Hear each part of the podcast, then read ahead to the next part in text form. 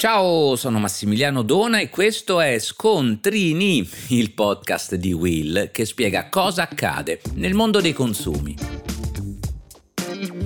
Oggi parliamo di marmellata e tutti sapete a cosa mi riferisco, anche se spesso i consumatori usano questa definizione a sproposito. Eh già, le confetture, dove le mettiamo? Ve ne parlo perché sono in arrivo nuove norme europee che finalmente semplificheranno la vita dei consumatori. Tra i progetti della Commissione europea c'è quello di stabilire norme più chiare e obbligatorie per quanto riguarda l'etichettatura di alcuni prodotti alimentari.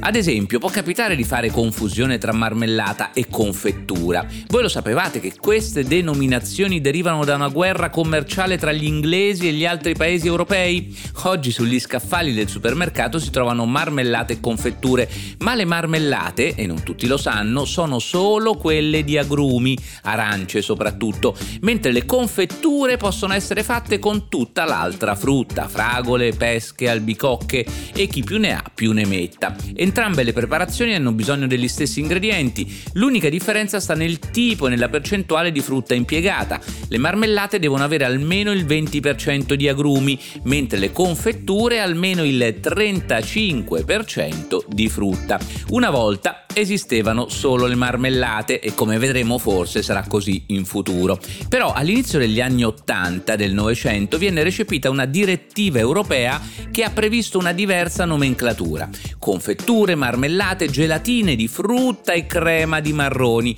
Tutta colpa degli inglesi, come dicevo, che entrati nella comunità europea negli anni 70 cominciano a rivendicare che in lingua inglese il termine marmalade indica solo la marmellata di agrumi, mentre il termine jam è utilizzato per le conserve di ogni altro frutto. Alla fine riescono a imporre la distinzione tra marmellata, solo di agrumi come abbiamo detto, confettura, confettura extra e confettura di altra frutta. Una distinzione solo di parole? Certamente no, ma di interessi economici come spesso accade, perché il Regno Unito come noto non è un gran produttore di frutta, ma produce marmalade di agrumi e zucchero che importa dal Commonwealth. E diversa è anche l'origine di queste denominazioni. Voi lo sapevate che secondo una fantasiosa leggenda il nome marmellata deriverebbe da Maria de Medici che ammalatasi dopo essersi trasferita viene curata con gli agrumi di Sicilia che le sono inviati con la dicitura per Maria ammalata che alcuni lessero poi Mari Malde e quindi Marmalade. Anche se più ragionevolmente la parola marmellata deriva dal portoghese marmelada che indica una preparazione preparazione a base di mele e cotogne, marmelo, termine a sua volta derivato dal latino melimelum, composto da meli, miele e melon, mela, per cui il termine marmellata in origine indicava la cotognata ed è stato poi applicato in modo estensivo alle miscele gelatinose fatte con ogni tipo di frutta. Con il passare degli anni la marmellata inizia a diffondersi poi nei paesi europei per conservare la frutta e proprio da qui deriva il termine confettura che proviene dal verbo confettare usato nell'antichità per indicare una preparazione di frutta destinata a essere conservata.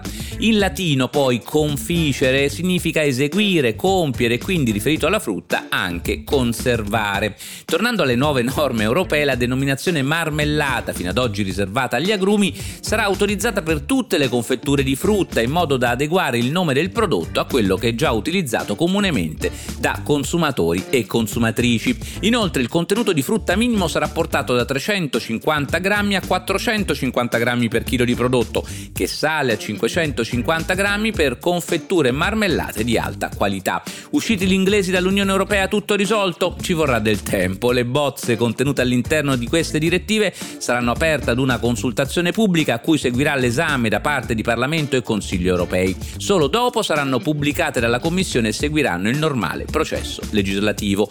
Prima dell'entrata in vigore quindi dovremo aspettare un po' e continuare a fare attenzione al nome dei diversi prodotti prima di spalmarli sul pane. E voi lo sapevate?